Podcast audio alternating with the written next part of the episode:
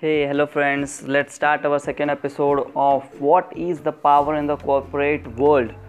I am Ritesh and let's start.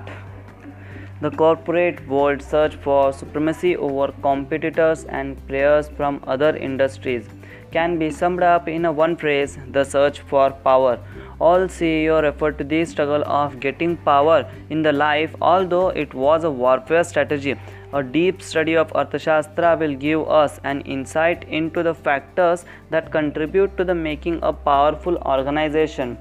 Kautilya outlines the various factors that lead to true power are intellectual power, manpower, financial power, and last is power of enthusiasm and moral. So, explain one by one. First is intellectual power. Nowadays, the knowledge is the most important factor considered for any person who is a good leader.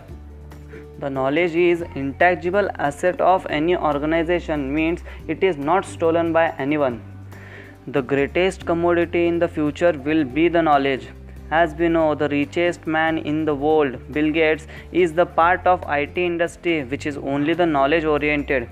In any organization, on the highest paid executive are evaluated on the basis of knowledge they have gained over the last year, over the years, over the years. The next is manpower the power of any organization or business is evaluated on the basis of manpower that organization have in the presence. Men are the asset of organization. There are two kinds of manpower. First is internal manpower. In the inter- internal manpower includes the employees of organization board of directors and shareholders. In the external manpower external manpower includes the customers and suppliers. It is because of them we have exist we have to focus on satisfying our customers. As peter drucker the father of the management said the aim of the marketing is to know and understand our customer so well that the product or service fits them and sells itself. Now the third factor is the financial power.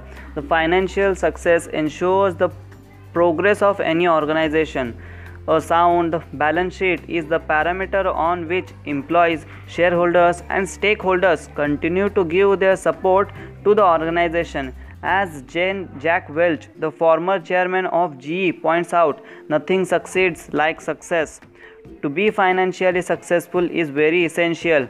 It gives a lot of courage to the organization to not only share its profit but also reinvest it in a various productive areas like research and development, venture into new projects and ideas and contribute to the social causes.